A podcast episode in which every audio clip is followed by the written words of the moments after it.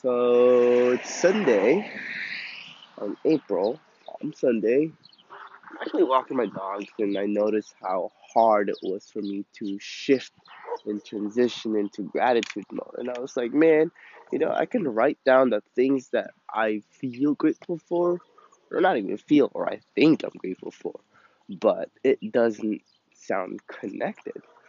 I don't know if you guys have ever felt that way where you're just like trying to get in, in grateful mode, or at least if you practice gratitude or try to and understand that gratitude is probably the highest form of happiness because dude like you can't you can't be happy and angry at the same you can't be grateful and angry at the same time. It just doesn't work you know? And something i noticed while walking i'm just like hmm keep questioning myself why am I not grateful? Like, I know that that's the good start to the day. And I realized that, like, oh, my mind is actually pretty cluttered and empty in the morning because I noticed that I focus on the things that I wanted to do, which internally projects that I'm focusing more on the things that I want. Want, want, want, want. Yeah, it's cool to have wants. However, deserving and wanting is actually two different things.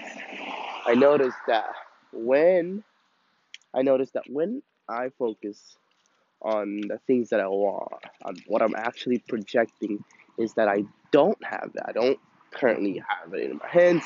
I don't even believe that it's in my actual hands physically for me to claim that it's mine. That's why I'm focusing on me wanting it versus just being present and allowing myself to understand that it's gonna come my way. I think it has to do with the impatient aspect of it too. That's why uh, I'm making it a habit not to open up um, my social media and just focus on the things that I currently have. Um, I think Anderson .Paak, you know, one of his, I'm not sure what song it was, but it really resonated with me. He mentioned he doesn't, he says count his blessings.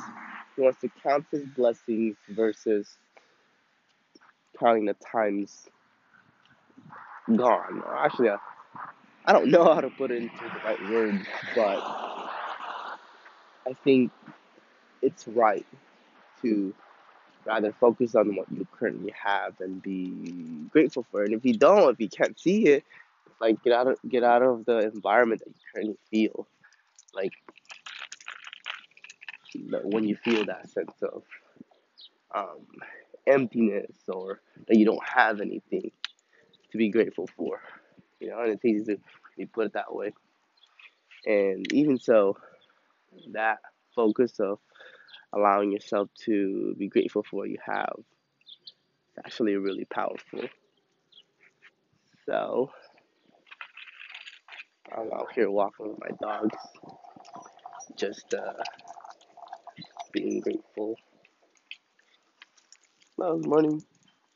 No, didn't want to say good morning back. Some uh, older dude passed by. But yeah, it's a great Sunday. Honestly, it'd a great day. It's a little chillier out here in Oxnard, but I think it's just nice.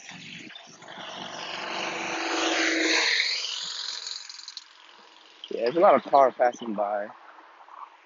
But anyways, I'm gonna end it with that message and just make it really brief.